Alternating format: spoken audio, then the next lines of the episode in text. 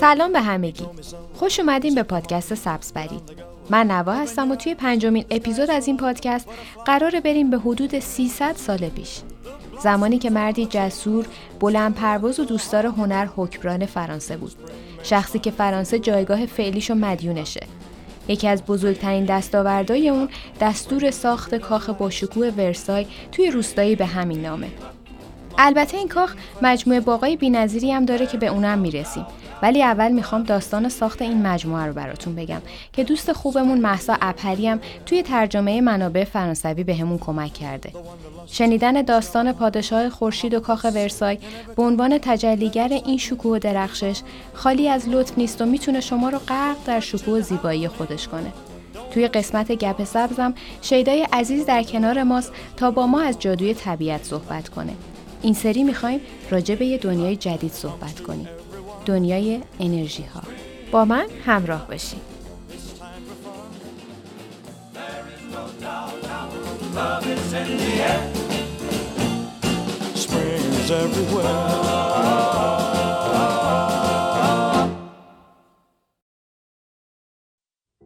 در یکی از صدها اتاق کاخ ورسای از با شکوه ترین کاخهای تاریخ فرانسه پیرمردی بر روی تختش دراز کشیده بود و از درد به خودش میپیچید و مرگ رو هر لحظه به خودش نزدیکتر از قبل می‌دید.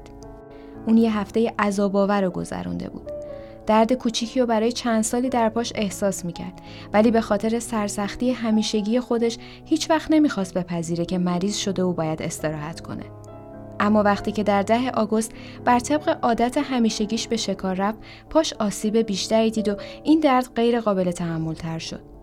دکتر اون اول بیماری سیاتیک رو تشخیص داده بود ولی دور بدشانسی اون همینجا تمام نمی‌شد چون که مدتی بعدم لکه های سیاهی بر روی پاش ظاهر شدن که نشونه های از بیماری جدیتر نوروپاتی دیابتی بودن. علا رقم درد شدیدی که در پاش داشت تمام تلاشش رو می‌کرد تا خودش رو قوی نشون بده و همه امور کاخ به طور کامل و دقیق انجام بشن. اما خب برخلاف دوران جوانیش هر چیزی که می‌خواست همونطور که دوست داشت پیش نمی‌رفت. و اون فقط تونست تا 25 آگوست این درد خودش رو مخفی نگه داره و دیگه درد امونش رو بریده بود. نمی‌تونست درست بخوابه یا راه بره. و برای همین بود که درباریان اونو مجبور به استراحت مطلق کردند. در این روزا که با درد میخوابید و از خواب بیدار می‌شد تنها یه نفر بود که در کنارش میموند و دستشو می‌گرفت تا کمی شدت درد براش کمتر بشه. این شخص آخرین همسر اون بود که برخلاف سایر همسران و معشوقه هاش از طبقه اشراف نبود و در روزای آخر عمر همسرش در کنار اون بود. اما بالاخره زمانی رسید که این زنم دیگه اجازه ملاقاتش رو نداشت. چون بر طبق رسومات درباری الان دیگه همسر غیررسمی پادشاه که قرار به زودی بیوه بشه باید به صومعه فرستاده بشه و تا آخر عمرش اونجا بگذرونه. این برخلاف میل معشوقه پادشاه بود و حتی تا لحظات آخر عمر پادشاه دو سه بار بر سر بالینش حاضر شد. اما در نهایت مجبور به ترک کاخ همراه با غمی بزرگ توی قلبش شد. پیرمرد هفتاد و هفت سال عمر کرده بود و به هر چیزی که می‌خواست رسیده بود و تمومی رویاها و بلند پروازی های ذهنش رو به واقعیت تبدیل کرده بود. اون زندگی پر از عشق و نفرت و خیانت و وفاداری تجربه کرده بود. اما در این روزای پایانی افکار زیادی به ذهنش هجوم آورده بودن و اونو به شدت بیتاب کرده بودن در حدی که باعث شده بود درد شدید پاهاشو فراموش کنه تصمیمات و انتخابات این سالا رو با خودش مرور می‌کرد و اونا رو زیر سوال می‌برد از خودش می‌پرسید من تونستم قدرتم رو به همه نشون بدم؟ آیا از راه درستی این کارا کردم؟ واقعا فقط جنگ و خشونت جواب همه چیز بود؟ کسی اسم لویی چهاردهم پادشاه خورشید و یادش میمونه؟ سالیان بعد در جای خیلی دورتر از اینجا کسی داستان کاخ منو میشنوه؟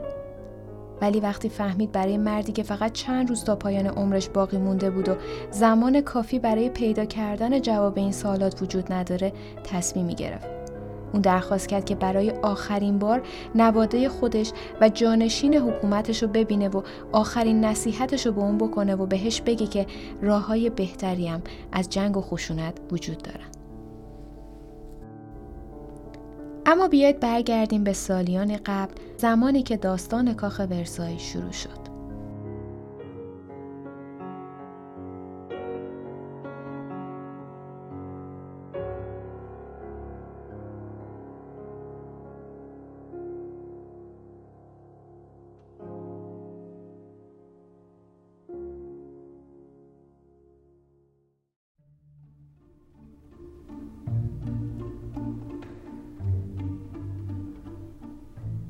شاهزاده جوانی در کنار همراهانش مشغول قدم زدن در یکی از روستاهای فرانسه یعنی ورسای بود. اونا بر طبق عادت همیشگی شاهزاده برای شکار به این منطقه اومده بودن و در حین جستجوهایی که شاهزاده جوان برای شکارش داشت تونست یکی از زیباترین مناطق فرانسه رو تو این روستا کشف کنه.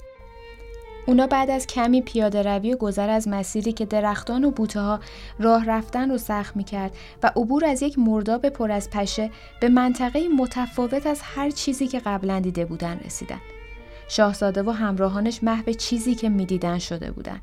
اونا منظری بک با حیوانات کمیابی رو روبروی خودشون می‌دیدن که بیشتر شبیه یه رویا بود تا واقعیت. کسی چیزی نمی‌گفت و نمیذاش لذت شنیدن صدای پرندگان از دیگری گرفته بشه.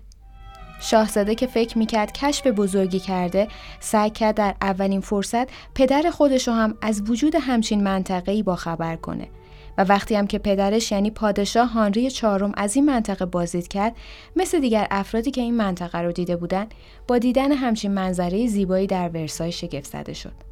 شاهزاده که ارتباط خوبی با این منطقه پیدا کرده بود تصمیم گرفت بیشتر به اینجا رفت آمد داشته باشه و برای خودش در این منطقه لوژی بسازه. سالها بعدم زمانی که پدرش تاج پادشاهی رو بهش واگذار کرد و اون یعنی لویی سیزدهم پادشاه فرانسه شد بازم به ورسای سر می‌زد. اما دیگه یه لوژ مکان مناسبی برای یه پادشاه نبود. همین شد که اون تصمیم به ساخت سکونتگاه بزرگتری در این منطقه گرفت. سالیانی گذشت و پادشاه گهگاهی برای شکار و دور شدن از شلوغی و دردسرهای پاریس به ورسای سر می‌زد. اما برای نوادگان پادشاه تجربه بازدید از شکارگاه قدیمی پدر بزرگشون متفاوت تر بود. اولین بازدید بچه های لویی سیزدهم از این منطقه خاطره جالبی برای اونا نبود چون که پسر ارشد پادشاه لویی سیزدهم یعنی لویی چهاردهم به همراه برادر کوچیکترش فقط برای جون سالم به در بردن از ویروس آبله که پاریس و فرا گرفته بود به روستای ورسای پناه بردن.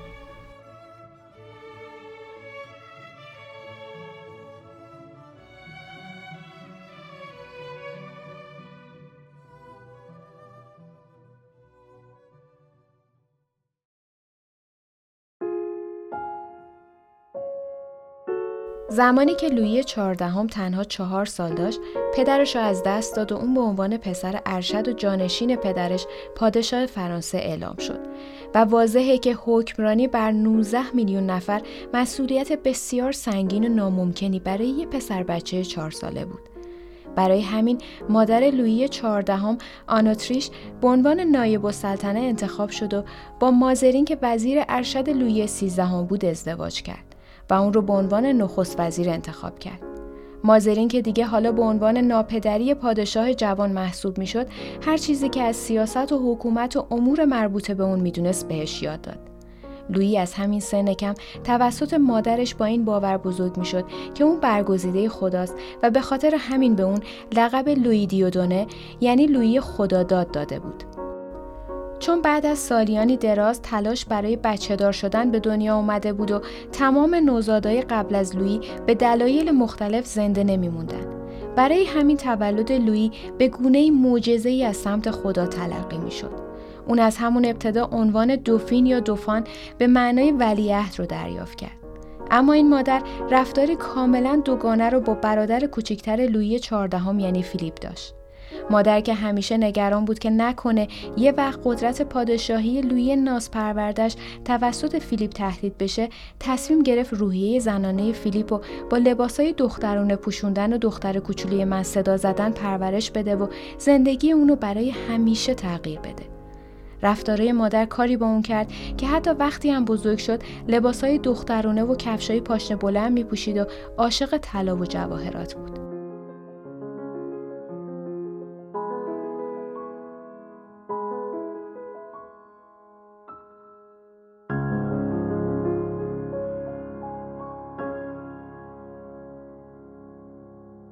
اما ترسی که برای همیشه در وجود لویی باقی مون به خاطر برادر کوچیکترش نبود.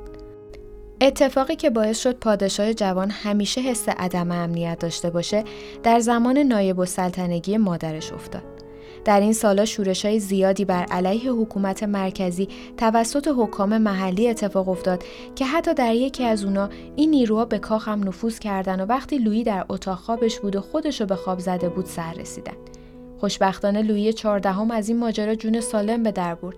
اما همین خاطره بد تاثیر منفی زیادی روی اون گذاشت و این حس عدم امنیت همیشه با اون باقی موند و شخصیت اونو شکل داد. این احساسات باعث تنفر شدید پادشاه جوان از تک تک نقاط شهر پاریس شد و تنها جایی که به اون احساس آرامش می‌داد سکونتگاه پدرش در ورسای بود. و از همینجا بود که تاریخ ورسای به طور عمیقی با شخصیت لویی چهاردهم گره خورد و جرقه های تبدیل سکونتگاه پدرش که از آجر و سنگ بود به کاخی بزرگ و باشکوه زده شد. چند سال بعد وقتی که لویی به 15 سالگی رسید مراسم تاجگذاری بزرگی برای اون برگزار شد اما این قدرت هنوز برای لویی جاه طلب و بلند پرواز کافی نبود. تا اینکه هفت سال بعد وقتی که ناپدری اون یعنی مازرین فوت کرد لویی چهاردهم به قدرت مطلق فرانسه تبدیل شد و این اولین باری بود که پادشاه جوان مزه قدرت واقعی رو میچشید و فهمید که هرگز قصد تقسیم کردن اونو با شخص دیگه ای نداره. برای همین اون در سالهای حکومتش بر فرانسه حتی یه نخست وزیر رو هم انتخاب نکرد. و تمام قدرت ها رو تنها بر شخص پادشاه متمرکز کرد. اتفاقی بی سابقه در تاریخ فرانسه.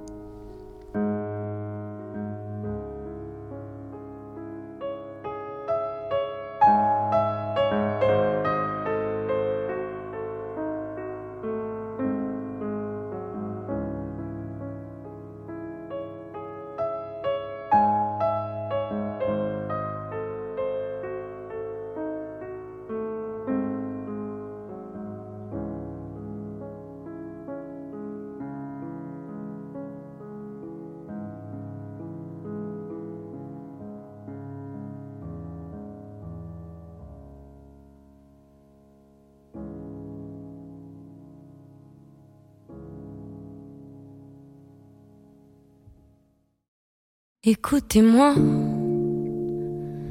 moi la chanteuse à demi. Parlez de moi, à vos amours, à vos amis.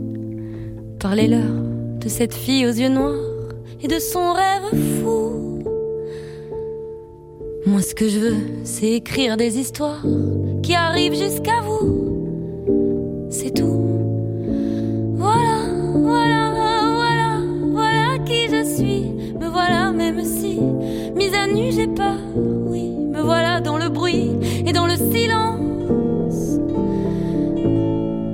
Regardez-moi,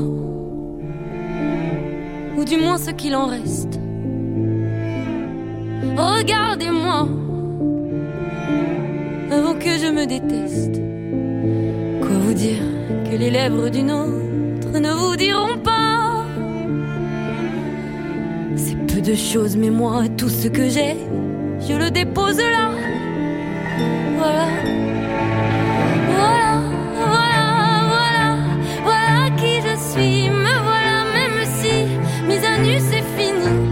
Ma gueule, c'est mon cri. Me voilà, tant pis.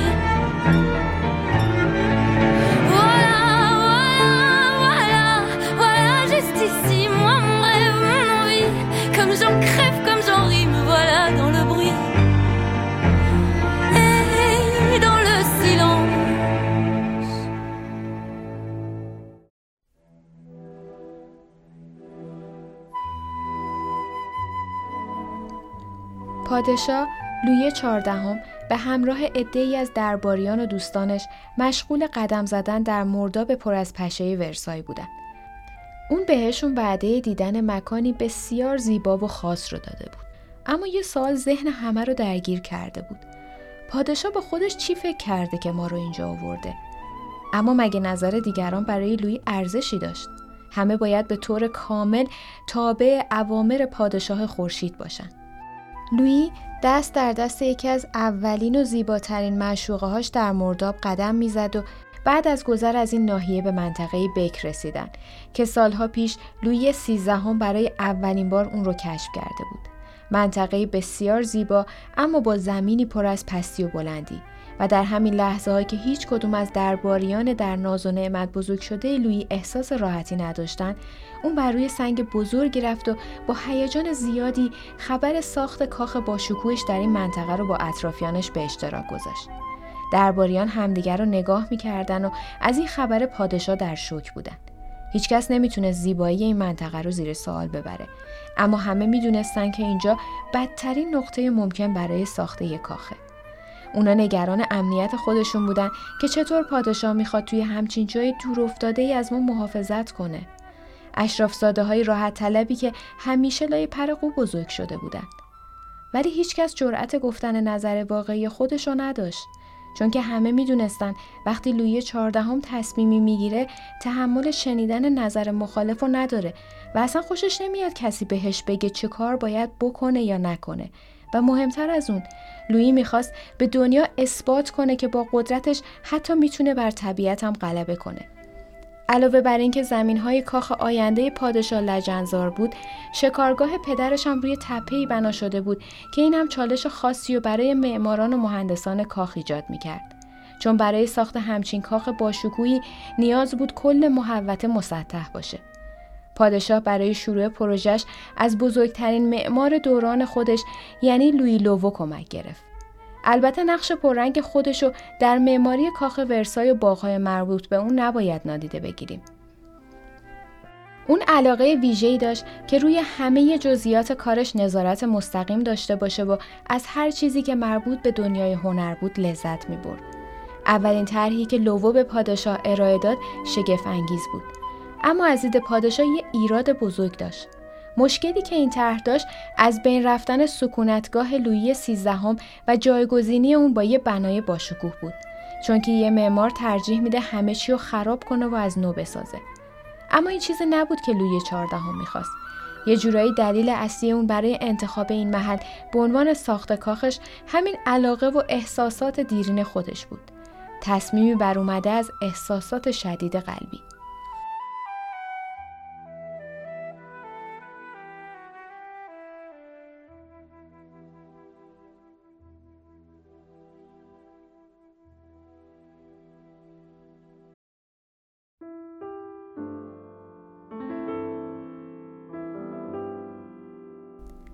درسته که لویی در سن بسیار کمی پدرش رو از دست داد و خاطرات زیادی از اون نداشت. اما دوست داشت که اثری از یادگار پدرش در کاخ جدیدش باقی بمونه. برای همین دستور به ایجاد تغییراتی توی طرح اولیه لوو داد. طرح دومی که لوو ارائه داد و مورد پسند پادشاه هم بود به نام طرح انولوپ یا پاکتنامه هم شناخته میشه که در این طرح هوشمندانه شکارگاه لویی سیزدهم در قسمت مرکزی قرار می گرفت و از سه طرف توسط ساختمونای بزرگ احاطه می شد. به خاطر همین در برگرفته شدن ساختمون مرکزی با ساختمونای اطراف بود که این اسم رو به این مجموعه دادن.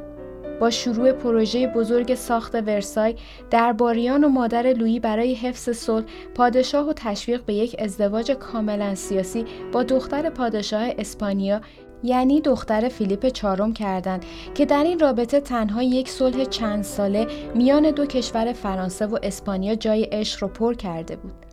این نجیب زاده که اولین همسر رسمی لویی چهاردهم بود هیچ وقت برای اون استانداردهای یک بانوی جذاب و زیبا رو نداشت. روح همیشه تشنه زیبایی و عشق و هیجان لویی اون رو وادار به پیدا کردن معشوقه زیباتر می‌کرد. کسی که اون پیدا کرد فقط زیباتر از معشوقه هاش یا دیگر زنان اقباگر دربار نبود بلکه یکی از زیباترین زنان فرانسه بود که نامش مدم دو مونسپا بود.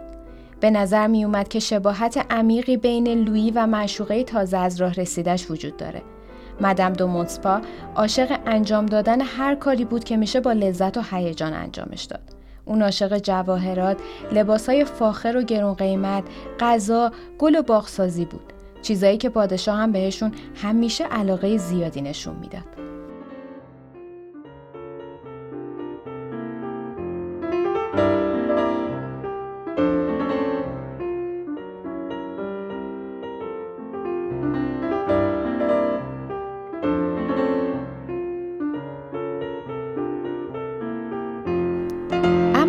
برگردیم به پروژه ساخت کاخ ورسای. با شروع این پروژه چیزی حدود چهل هزار نفر مشغول به کار شدند. اما سرعت کار این چهل هزار نفر مطابق میل لویی عجول و ایدالگرا نبود. برای همین اون دستور داد تا کارگران شب و روز کار کنن و در ازای این بردگی که از اونا می‌کشید فقط یه قالب کوچیک کره بهشون می‌داد. قطعا همچین فشار زیادی برای ساخت کاخی به این بزرگی خسارات زیادی هم به بار میاره. برای همین بود که لوی دستور به ساخت بیمارستانی در محل احداث کاخ داد. چون خوب می‌دونست که چقدر آدما دارن اونجا هر روز و هر لحظه آسیب می‌بینن. تعداد کارگرایی که جونشون رو از دست می‌دادن هم کم نبودن. بعضی وقتا اونقدر تعداد کشته ها زیاد می‌شد که دستور می‌دادن جنازه ها در شب جابجا جا بشن تا هم از اعتراض و شورش مردم جلوگیری بشه و هم یه جورایی راحت تر بشه این کارو کرد. اما این کار خشم مردم رو از بین نبرد و بعضی از کارگران که جسارت بیشتری داشتن دست به اعتراض زدن و جلوی پادشاه قدرتمند فرانسه ایستادن. یکی از این افراد مادر کارگری بود که جلوی چشمش اون رو توی حادثه ساخت و ساز کاخ ورسای از دست داده بود. از اونجایی که لویی همیشه دوست داشت روی لحظه به لحظه مراحل ساخت کاخ و مجموعه باغاش نظارت داشته باشه بازدیدای زیادی در حین ساخت و ساز از کارگران داشت که در یکی از همین بازدیدا متوجه این مادر شد. مادر داغ دیده که دیگه هیچی برای از دست دادن نداشت شروع کرد به داد زدن و نفرین کردن لویی و کاخش که در عرض چند ثانیه هم اونو به زور از جلوی چشمای پادشاه دور کردن. جسارت این مادر مثال زدنی بود. و جالب اینجا بود که لویی همون موقع از یکی از نزدیکانش پرسید آیا منظور این زن من بودم؟ یا داشت با شخص دیگه ای صحبت می‌کرد؟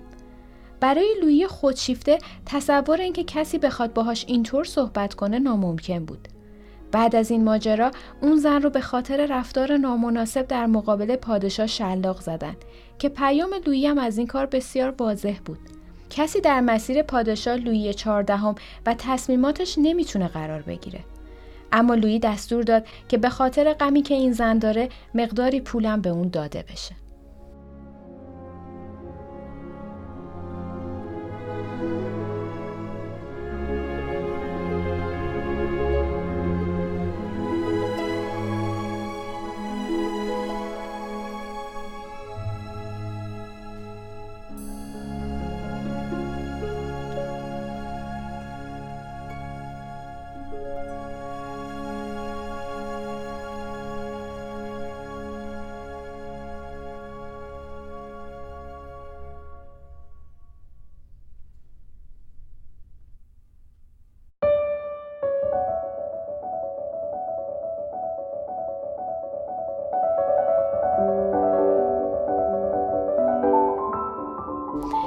همه این ماجراها برای لویی دشمنسازی زیادی کردند. اما اون زرنگتر از این حرفا بود.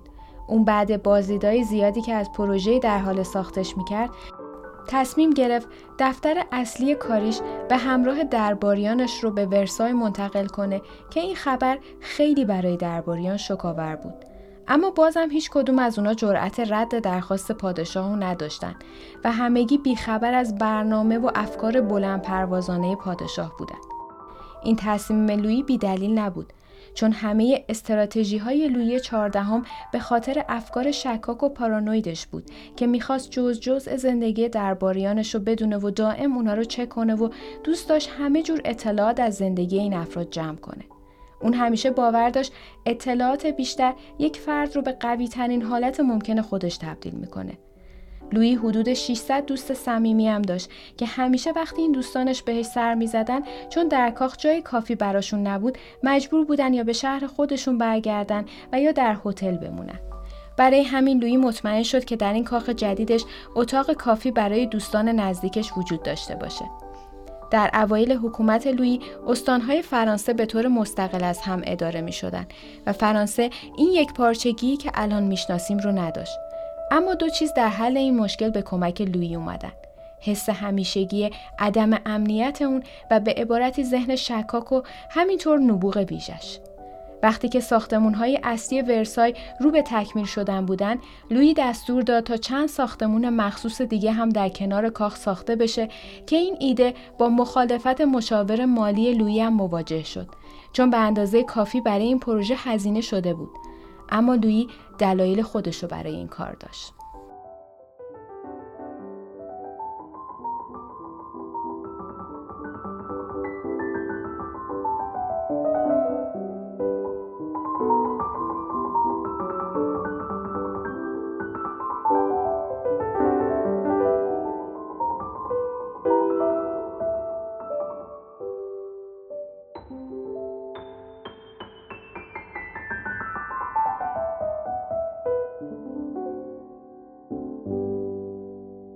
ساخت این ساختمونا لویی حکام استانهای فرانسه رو دعوت به زندگی در کاخش کرد تا بتونه با نزدیکتر کردن این حکام به خودش اونا رو بازیچه خودش بکنه و به راحتی کنترلشون کنه. یکی دیگه از حیله هایی که لویی برای کنترل این حکام استفاده کرد دادن لقبای خاص مثل دوک و دوشز و لرد و لیدی به اونا بود و در این رقابت هر کس مقام و درجه بالاتری داشت اجازه بازدید از مراسم فعالیت های معمولی روزانه پادشاه مثل از خواب بیدار شدن، لباس پوشیدن، اصلاح کردن و غذا خوردن رو داشت که لویی با این روش تونست حتی سرسختترین حکام رو هم برای دیدن انجام بی اهمیت ترین کارهای روزانش به دعوا بیندازه. اون به خوبی تونسته بود یک کشور از هم پاشیده رو متحد کنه اما به خاطر حس شکاکیتش بازم نیاز می‌دونست که قدرتش رو به همه ثابت کنه و سعی کرد تفکراتی که با اون بزرگ شده بود رو به ذهن مردم تزریق کنه. اما چطور؟ با ترکیبی از ذوق هنری و زیرکی ویژه خودش. در طول فرمان روایی لویی چهاردهم نقاشی های زیادی از اون کشیده شد و در اکثر اونا چهره لویی با ترکیبی از خورشید کشیده می‌شد. چون آپولو یعنی خدای خورشید رو نمادی از وجود خودش می‌دید و قدرتی که لویی در خودش تصور می‌کرد به عظمت خورشید بود و دوست داشت همه مردم اشرافی و غیر اشرافی از شکوه قدرتمندترین شخص فرانسه و یا حتی اروپا با خبر باشند و از اینجا بود که لقب پادشاه خورشید به لویی چهاردهم داده شد.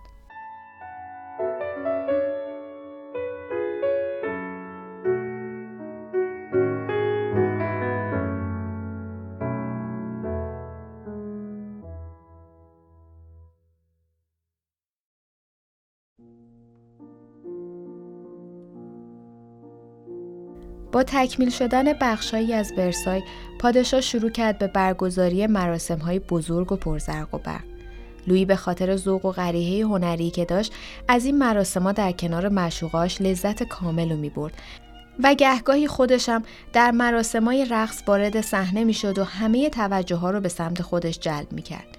چون که لویی رقصنده بسیار حرفه‌ای بود و از موقعیت هایی که برای نشون دادن استعدادش داشت بهترین استفاده را می‌کرد. در بعضی از این مراسماتم اون دستور به تزیین حیات کاخ با هزاران شم رو می‌داد تا محوطه بیرونی کاخم به زیباترین حالت ممکنش برسه. به طور کلی لویی چهاردهم از اینکه افراد دور هم جمع بشن و خوش بگذرونن لذت می برد چون که اون دوست داشت به چشم دوستان و اطرافیانش میزبانی دست و دلباز و گرم و صمیمی دیده بشه. از دیگر علاقه های لویی هم میشه به طراحی لباس اشاره کرد. لویی همیشه از ایده ها و طرحهای جدید استقبال ویژه‌ای می‌کرد و از استفاده از پارچه ها و به کارگیری جواهرات و زیورالات در لباساش لذت می‌برد و می‌خواست که در باریانش هم طبق میل اون لباس بپوشند. برای همین لویی نوع پوشش اونا رو از کلاه روی سرشون تا کفشاشون مطابق با سلیقه خودش تغییر داد و این قانون رو گذاشت که فقط لباسهایی که در فرانسه تولید میشن باید در این کاخ پوشیده بشن در غیر این صورت لباس شما ازتون گرفته میشه و با آتیش میسوزه در کاخ لویی هر لباسی پیام خاصی رو منتقل می کرد که به همین دلیل لویی قوانین سختگیرانه برای پوشش درباریان در نظر گرفت. مثلا پیامی که تمام لباسهای لویی باید منتقل می‌کردن فقط قدرت و شکوه بود. برای لویی اهمیتی نداشت که شما چقدر پوششتون رو دوست دارید یا چقدر فکر می‌کنید که لباستون بهتون میاد. اگه مطابق اصول پادشاه لباس نپوشیده باشین باید منتظر عواقبش هم باشین. اما همین تلاشا و علاقه ویژه لویی چهاردهم به مد بود که باعث شد فرانسه در حال حاضر به یکی از مهمترین مراکز در صنعت مد تو دنیا تبدیل بشه.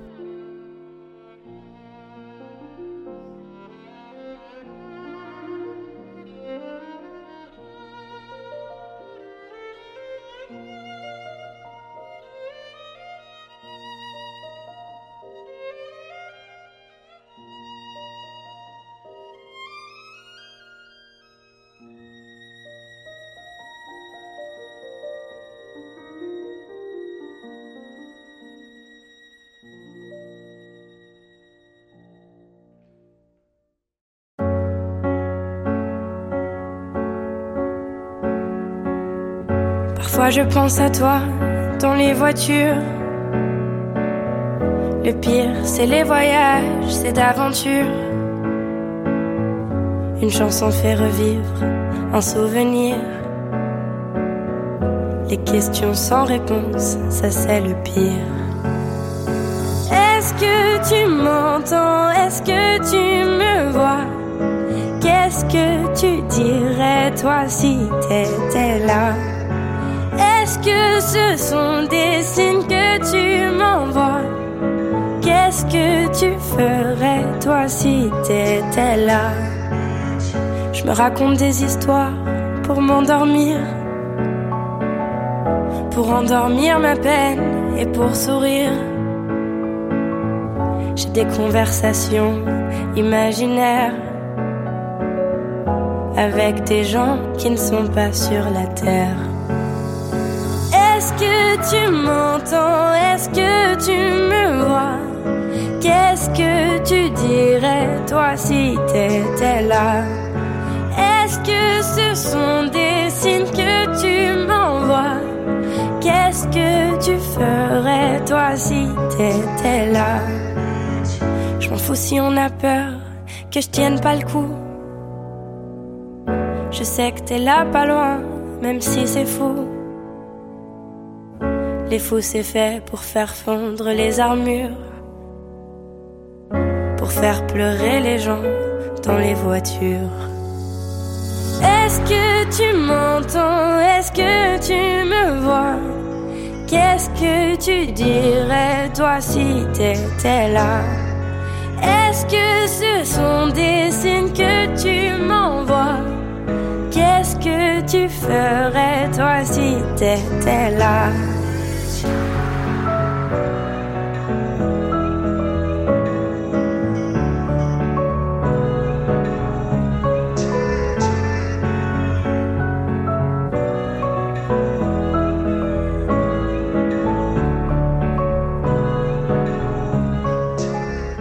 و اما می‌رسیم به یکی از محبوب ترین موجودات لویی در زمین زنها.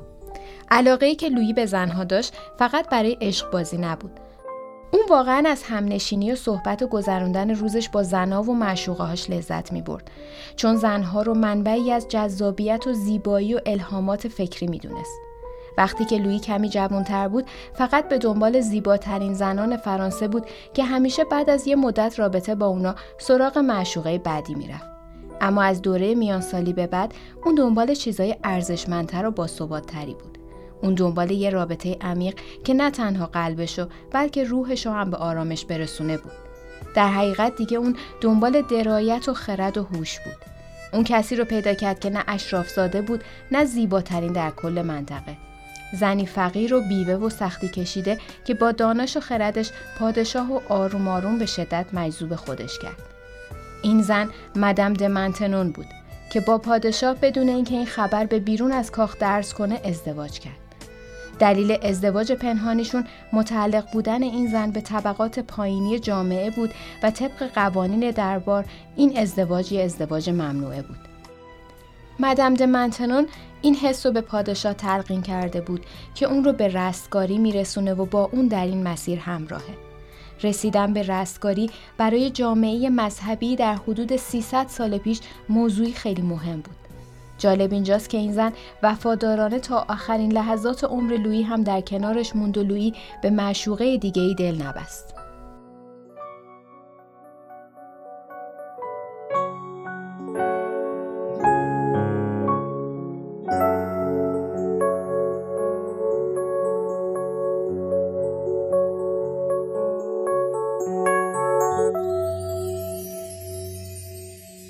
کاخ ورسای با تمام زیبایی هایی که داره داستانایی تاریک و تلخ زیادی هم در خودش داره که یکی از اونا اتفاقات مربوط به لویی چهاردهم و برادرش فیلیپه.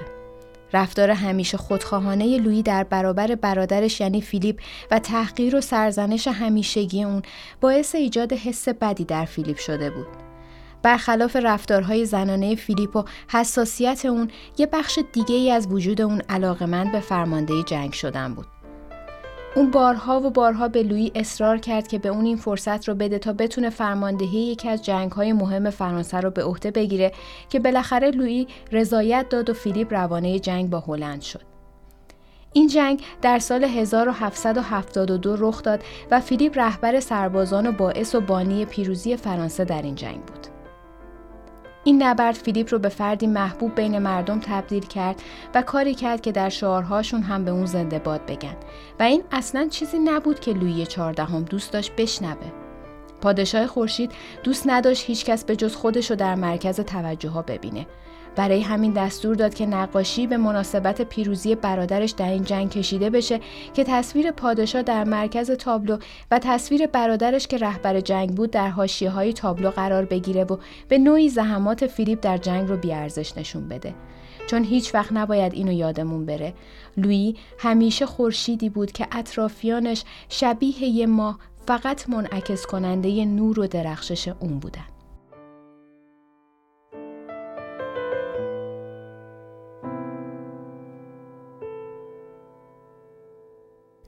و اما می‌رسیم به بخش گپ سبز این اپیزود.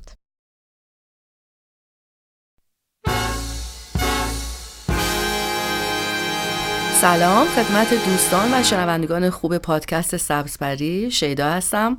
قراره در مورد انرژی های طبیعت باهاتون صحبت بکنم. قبل از همه بگم که من خیلی خوشحالم که با این پادکست همکاری می‌کنم و امیدوارم که بتونیم خیلی انرژی خوبی داشته باشیم. توی جهان خدا امکانات زیادی رو برای ما گذاشته. انرژی های زیادی هست که ما آگاهانه یا ناآگاهانه ازشون استفاده می‌کنیم. همه ما در مورد عناصر شنیدیم. عناصری که زمین و کائنات رو تشکیل دادن که مشتمل هستن بر آتش، آب، هوا، باد، خاک. اما خیلی ازشون نتونستیم آگاهانه انرژی بگیریم. توی طب سنتی هم از اینا خیلی استفاده میشه. و توی ادیان علم استرولوژی توی همه چی داره از اینا استفاده میشه اما به طور ناآگاهانه. ما نیاز داریم برای تخلیه انرژی های منفی و جذب انرژی های مثبت برای آرامش، زندگی بهتر، حتی برای دریافت پول بیشتر، سلامتی، شادی از عناصر و طبیعت استفاده بکنیم. متاسفانه تو جوامع امروزی مردم بیشتر پای کامپیوتر، تلویزیون، توی محیط های کاری هستن، غرق در کار هستن و کمتر می‌تونن ارتباط برقرار کنن با طبیعت. به خاطر همینه که یه بیماریایی مثل افسردگی، کسالت ها، بیماری های عفونی بیشتر شده. مردم ارتباطشون با طبیعت کم شده. میشه بعضی موقع توی خونه این ارتباط رو در سطح خیلی کمتر ایجاد کرد. اما خب اون انرژی که توی طبیعت و توی فضای آزاد هست اصلا قابل قیاس نیست با چیزی که درون خونه باشه. من می‌خوام از همینجا به شما تبریک بگم به خاطر انتخاب اسم زیبای سبزپری. هم خیلی با مسماس و عالیه و برگرفته از انرژی قوی طبیعته. می‌دونیم که رنگ سبز بیشترین ارتعاش و انرژی رو توی طبیعت و جهان داره. یعنی اگر شما نگاه بکنین و اطرافتون رو ببینین طبیعت هوشمندانه از رنگ سبز استفاده کرده. بهترین رنگ هست برای درمان افسردگی و خود طبیعت کلی ازش استفاده کرده. و اینکه از یک بعد دیگه هم که میشه روی این موضوع صحبت کرد در مورد درمانگرایی هست. یعنی درمانگرایی که در طبیعت هست و از همین رنگ سبز که باعث حال خوب توی ما آدما میشه. به خاطر همین هم است که ما میگیم باید از انرژی طبیعت به طور کامل استفاده بکنیم.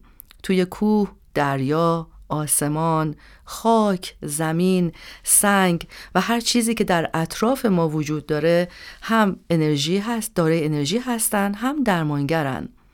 ما الان کلی توی مذهبای مختلف توی کارهای درمانی که داره توی جهان انجام میشه سنگ درمانی داریم خاک درمانی داریم که همون آب درمانی که بهش اکوتراپی هم میگن که با چشمای آبگرم معدنی برای بیشتر درمانا استفاده میشه. گیاهان دارویی هم که واسه همه مشخصه یعنی بیشتر مردم دارن ازش استفاده می‌کنن که توی طب سنتی هم هست. مثالهای خیلی زیادی در این مورد ما می‌تونیم بزنیم. از قدیم هم که می‌گفتن باغبونا و کسایی که با طبیعت کار می‌کنن عمرای طولانی تری دارن. و در اصل می‌تونیم بگیم استرا و افسردگی توی طبیعت جایی نداره. یعنی حتی شما وقتی ببینید که برای سلامتی چشمتون حتی به رنگ سبز نگاه می‌کنین یا طبیعت و چیزی هست که بدون هزینه است و فقط با یک نگاه کردنه فکر کنم که بتونین خیلی باش راحت ارتباط برقرار کنین و به خاطر خودتونم که شده این کار رو انجام بدید. حالا ماجرای پیرچشمی که به خاطر افزایش سنه ماجرای خودشو داره.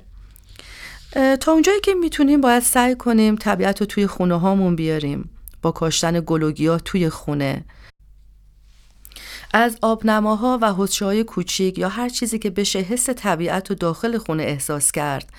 یعنی شما حتی اگه بخواید از نظر فنگشویی هم حساب کنیم هر چیزی که راجع به طبیعت و گل و گیاه و آب و این عناصر هستن خیلی اثر دارن. به خصوص رنگ سبز که راجبش صحبت کردیم. اگه بخوایم نکته کوچیکی در مورد فنگشویی بگم می‌تونه این باشه که گلوگیه ها و رنگ سبز برای جذب جذب عشق و عاطفه خیلی عالی هستن و در منزل می‌تونین ازش کمک بگیرین. وقت الان چون که منزلا جوری هستن که نور خورشید رو نمیشه مستقیم استفاده کرد می‌تونین از پشت شیشه هم یعنی حتی در حد همین حد کم هم میشه انرژی نور خورشید رو گرفت. حداقل هفته یک بار توی طبیعت رفتن برای همه لازمه. ما باید یاد بگیریم که از رنگ یک گل، بوی یک گل، از دیدن شبنم روی گل، از دیدن مه، از تمام چیزایی که تو طبیعت هست لذت ببریم. و اون لذتی که ما می‌بریم تمامش حالت انرژی و تولید یک حال خوب برامون میشه که برای سلامت جسم و روح ما نیازه و می‌دونین که ما سلامت جسمیمون بستگی داره به سلامت روحی ما. در مورد چاکراها من نمی‌خوام زیاد صحبت بکنم اینجا چون که اینم با انرژی ها در ارتباطه. فقط می‌تونم یک حالا یک خلاصه کوچیکی بگم که حاله ها و چاکراها مراکز انرژی در بدن هستند که در طب سوزنی و یوگا استفاده میشه. کسایی که با پرانیک کار می‌کنن از چاکراها استفاده می‌کنن و تمامش از طبیعت استفاده میشه. و ما برای سلامتی جسممون باید سلامتی روحمون رو داشته باشیم. و سلامتی روحمون بستگی داره که چقدر بتونیم از این عناصر توی طبیعت استفاده بکنیم. ماها به مراکز مشاوره میریم که چیکار بکنیم؟ میریم که حال دلمون رو خوب کنیم. میریم که بهتر زندگی کنیم. آرامش بیشتری داشته باشیم و بتونیم در کنار دوستان و عزیزانمون از بودنشون لذت ببریم. و در کنار خانواده و عشق و این به زیبایی زندگی کردن بستگی به سلامتی جسم و روح ما داره. وقتی که ما می‌تونیم اینو به رایگان از زمین و کائنات بگیریم و بدونیم که میشه اینا رو خیلی راحت از طبیعت گرفت حتما بهش یعنی با تفکر بیشتر و آگاهانه از ازش استفاده می‌کنیم. و حتی می‌تونم بگم کسایی که حالا بتونم گفتم مثل باغبونا روند پیری هم براشون خیلی کمتر میشه. یعنی شما فکر کنین یک چیز خیلی ساده ویتامین دی رو ما می‌تونیم از نور خورشید بگیریم و به صورت طبیعی فقط با موندن یک ساعت زیر نور خورشید. اما متاسفانه مردم ترجیح میدن که با خوردن قرص و مواد مصنوعی دیگه این کار رو انجام بدن. خودتون رو توی طبیعت رها بکنین. اجازه بدین که انرژی توی شما جریان پیدا بکنه. طبیعت کوهستانم جزء طبیعت هایی هست که بیشترین انرژی رو داره و نسبت به جاهای دیگه خیلی ارتعاش بیشتر و فرکانس بیشتری رو داره و می‌تونه دو الی حتی سه هفته توی بدن حفظ بشه. و یک محبت خداداری هست که خدا برای ما روی زمین قرار داده. برای درمان خیلی از بیماری ها مثل آس اونایی که مشکل تنفسی دارن ضعف بدن دارن. ما می‌تونیم از درختای کهنسال درختان کاج بزرگ استفاده بکنیم. چون حامل پرانای انرژی زمین هستن و برای درمان ها استفاده میشن. یعنی ما می‌تونیم حتی در کنار اونا استراحت بکنیم در کنارشون حتی بشینیم. حالا بغلشون کنیم. و اینا باعث میشن که ما بتونیم ازشون به صورت خیلی عالی انرژی دریافت بکنیم و جزء دهنده های قوی هستن. و به خاطر اینکه ببینید وقتی که ما در مورد انرژی منفی صحبت می‌کنیم می‌تونم بهتون بگم انرژی منفی همونایی هستن که باعث میشن شما بعضی موقع کسل باشین. حالتون بدون دلیل حال دلتون خوب نباشه. و از اون امکاناتی که داری نتونین لذت ببرین. ما به خاطر اینه که میگیم شما احساسات منفیتون رو با این انرژی کنترل کنید چون ما ناخداگاه اینا رو از محیط اطرافمون می‌گیریم. نمی‌تونیم بگیم همه چی مثبت باشه. ما داریم توی جامعه زندگی می‌کنیم با شرایط مختلف. اما می‌تونیم اونا رو آگاهانه تبدیل بکنیم به چیزایی که برای ما بهترن و ازشون استفاده بکنیم. دقت کرده باشین جاهایی که آلودگی هوا بیشتره آدما بیماری بیشتری دارن و حال دلشون زیاد خوب نیست. از همه نظر به قول معروف دلشون گرفته است. الان اینو بیشتر فکر کنم بیشتر متوجه بشن به خصوص توی موقعیتی که در مورد بیماری کرونا پیش اومد. با اینکه حتی خیلی کرونا ند گرفتن اما چون توی منزل بودن و ارتباطشون با بیرون قطع شده بود دچار افسردگی شدن. کسل بودن خیلی خنده ها کمتر خودشون نشون می‌داد و اعصابا به هم ریخته بود. ناراحتی های روحی پیدا شده بود. اما وقتی که تو دل طبیعت میرن و با طبیعت آروم میشن با جریان آب صدای آب و چیزایی که اطرافشون هست هوا تنفس راه رفتن روی خاک روی سنگای طبیعی همش باعث میشه که آرامش بیشتری داشته باشن و بتونن اون انرژی منفی رو که داشتن پشت سر بذارن و اینو به طبیعت بدن و رها بکنن خودشونو و در قبالش آرامش رو بگیرن. طبیعت دوست ماست. و می‌تونه برای ما خیلی مسمر سمر واقع بشه.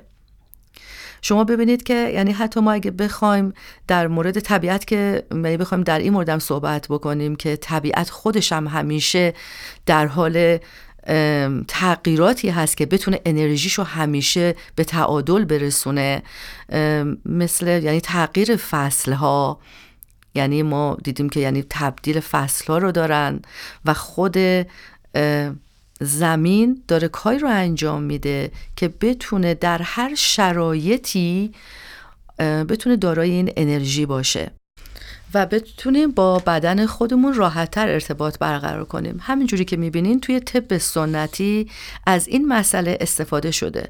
یعنی می‌بینن بدنی داره به سمت خشکی میره براش داروهای گیاهی یا چیزای دیگه در پیش می‌گیرن یا هر چی. حالا میگم چون من نمی‌خوام داخل مبحث طب سنتی بشم اما طب سنتی هم داره از همین طبیعت به قول معروف سرمشق می‌گیره و کار انجام میده. ببینید در مورد اینکه وقتی که شما ببینید من می‌تونم یه مثال خیلی ساده بزنم. یک گل ارزش مادی زیادی نداره اما وقتی یک گل رو به شما هدیه میدن شما می‌بینید که چقدر حال دلتون خوب میشه. هم به خاطر اینکه این گل از طبیعت برگرفته شده هم این که به روح و احساس شما اهمیت داده شده. به خاطر اینه که اینقدر شما رو خوشحال می‌کنه و حال دلتون رو خوب می‌کنه. پس این چیزی که ما داریم در مورد انرژی ها میگیم می‌تونم بگم که همه یعنی اینا رو لمسش کردید. فقط بعضی موقع از یاد میره.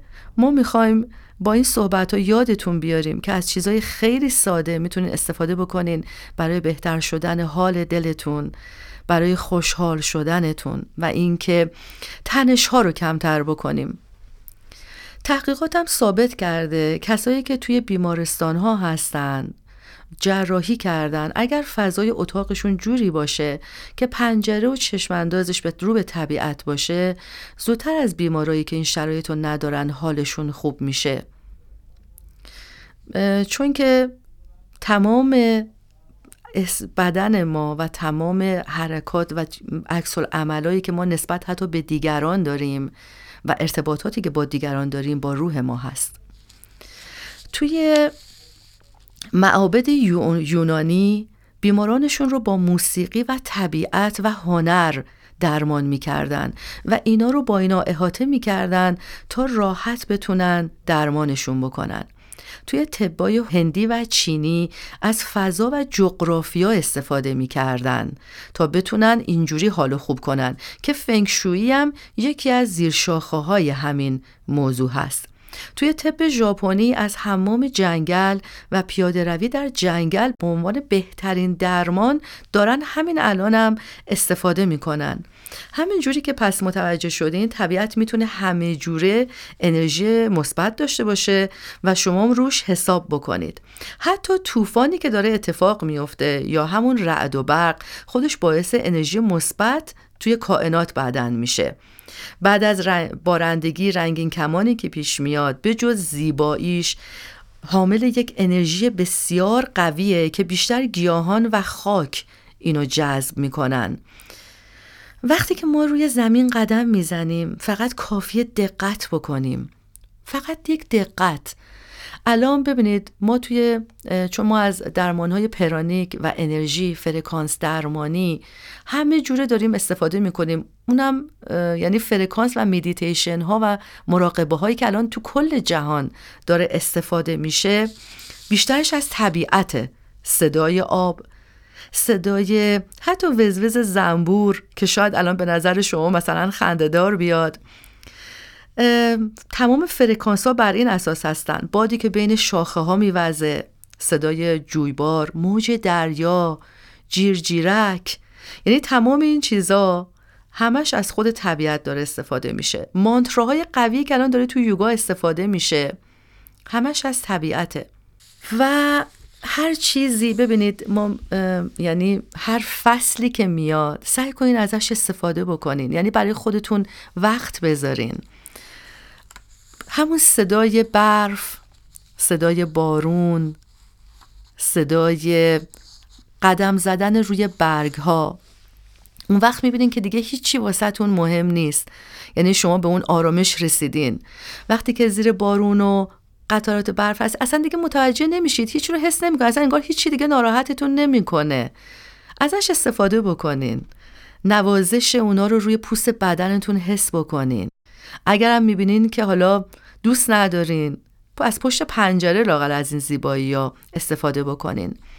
در کنار طبیعت از کتاب، موسیقی و پادکست های اینجوری استفاده بکنین چون ادغام اینا با همدیگه میشه شفا. یعنی ما می‌تونیم خودمون رو با اینا درمان بکنیم. اصل حال دل خوب بودنه.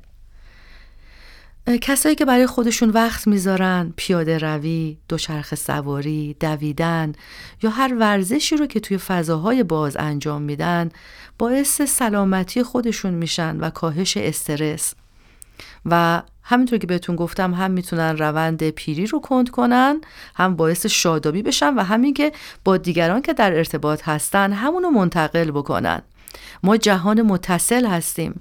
جهانی هستیم که مثل یک پازله. یعنی اگر حال هر کسی خوب, خوب باشه بقیه هم اونا رو می‌بینن حالشون خوب میشه. و می‌تونیم همینجوری یک صلح جهانی یک آرامش جهانی رو روی زمین داشته باشیم. توی کشورهای دیگه از این هم بیشتر استفاده می‌کنن چون بیشتر تو طبیعت هستن. ما می‌تونیم اینو واسه خودمون بذاریم و توی فرهنگ خودمون رو اعمال بکنیم. جز چیزایی که حالا ما از طبیعت صحبت کردیم از زمین. حالا در مورد آسمون هم می‌تونیم بگیم. آسمونی که توش ماه هست ستارگان هست و پر از انرژی که توی علم آسترولوژی هم ازشون استفاده میشه. اونا هم جز همین کائنات هستن. بهتون که گفتم هر چیزی که توی این جهان وجود داره و هر چیزی که شما ببینید و دقت بکنید بهترین انرژی رو داره.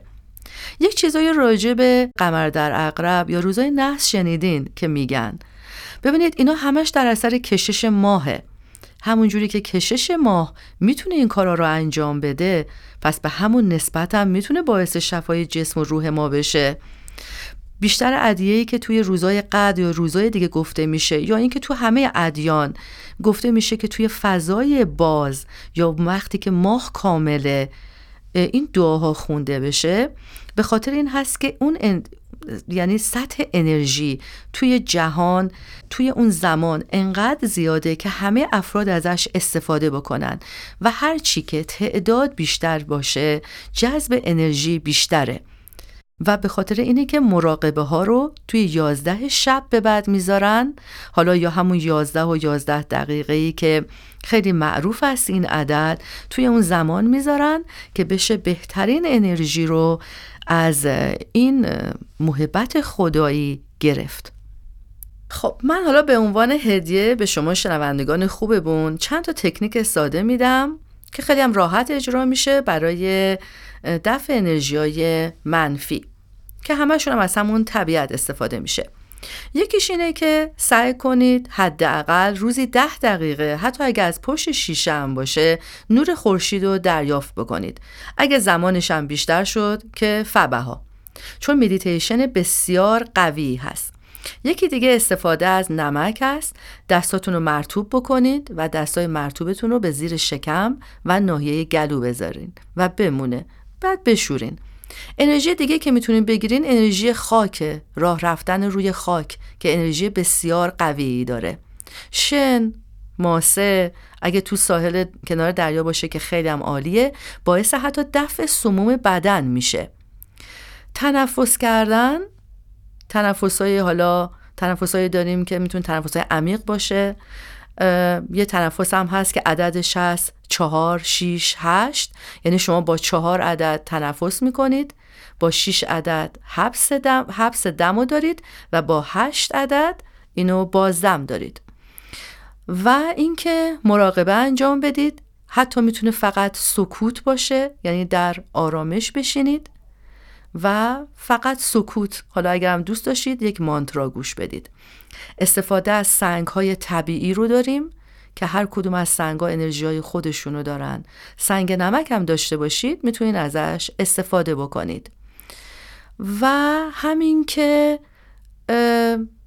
یک برای خودتون یک پکیج موسیقی داشته باشین هر وقت حال دلتون بد شد از این پکیج های موسیقی استفاده بکنین که این پکیج دیگه کاملا بستگی به علاقه خودتون داره. ایشالا توی اپیزود بعدی کاملتر در مورد انرژی ها براتون صحبت می‌کنم. و در آخر اینکه عاشق طبیعت باشین چون طبیعت هم عاشق شماست.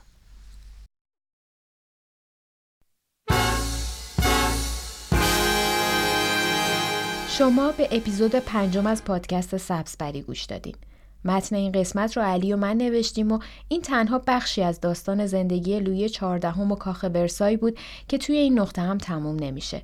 چون در اپیزود بعدی قرار قدم به بیرون از کاخ بذاریم و منظره باشکوه باغهای ورسای و ماجرای باغساز معروف اون رو براتون روایت کنم. چون همونطور که کاخ ورسای یه نمونه بینظیر و با شکوه در نوع خودشه باغای ورسای هم یه نمونه خاص و چشمگیر در بین باغهای تاریخی جهانه پس تا اپیزود بعدی منتظر باشید. برای شنیدن پادکست سبزپری می‌تونین از طریق وبسایت www.sabspari.com تلگرام به آدرس سبزپری پادکست و پادگیرهایی مثل شنوتو، Castbox، Apple Podcast و سایر پادگیرها به ما گوش بدین و همینطور برای دیدن تصاویر و ویدیوهای جالب وبسایت و تلگرام و اینستاگرام سبزپری رو دنبال کنید. و فراموش نکنید که رنگ روح زندگی سبزه. فقط سبز suis malade,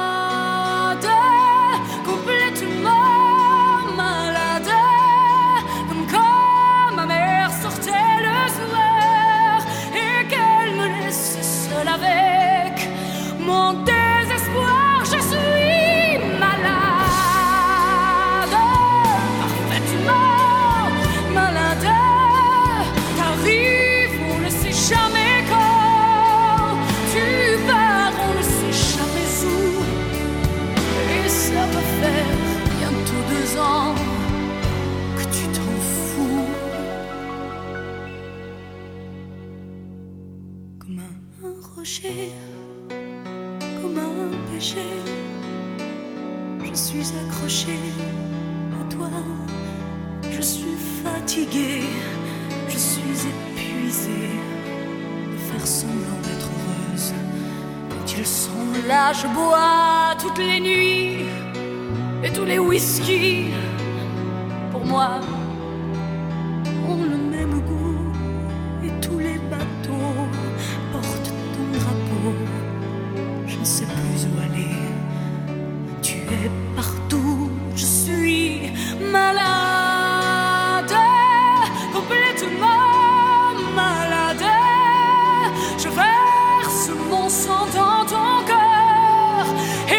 Je suis comme un oiseau mort. Quand toi tu dors, je suis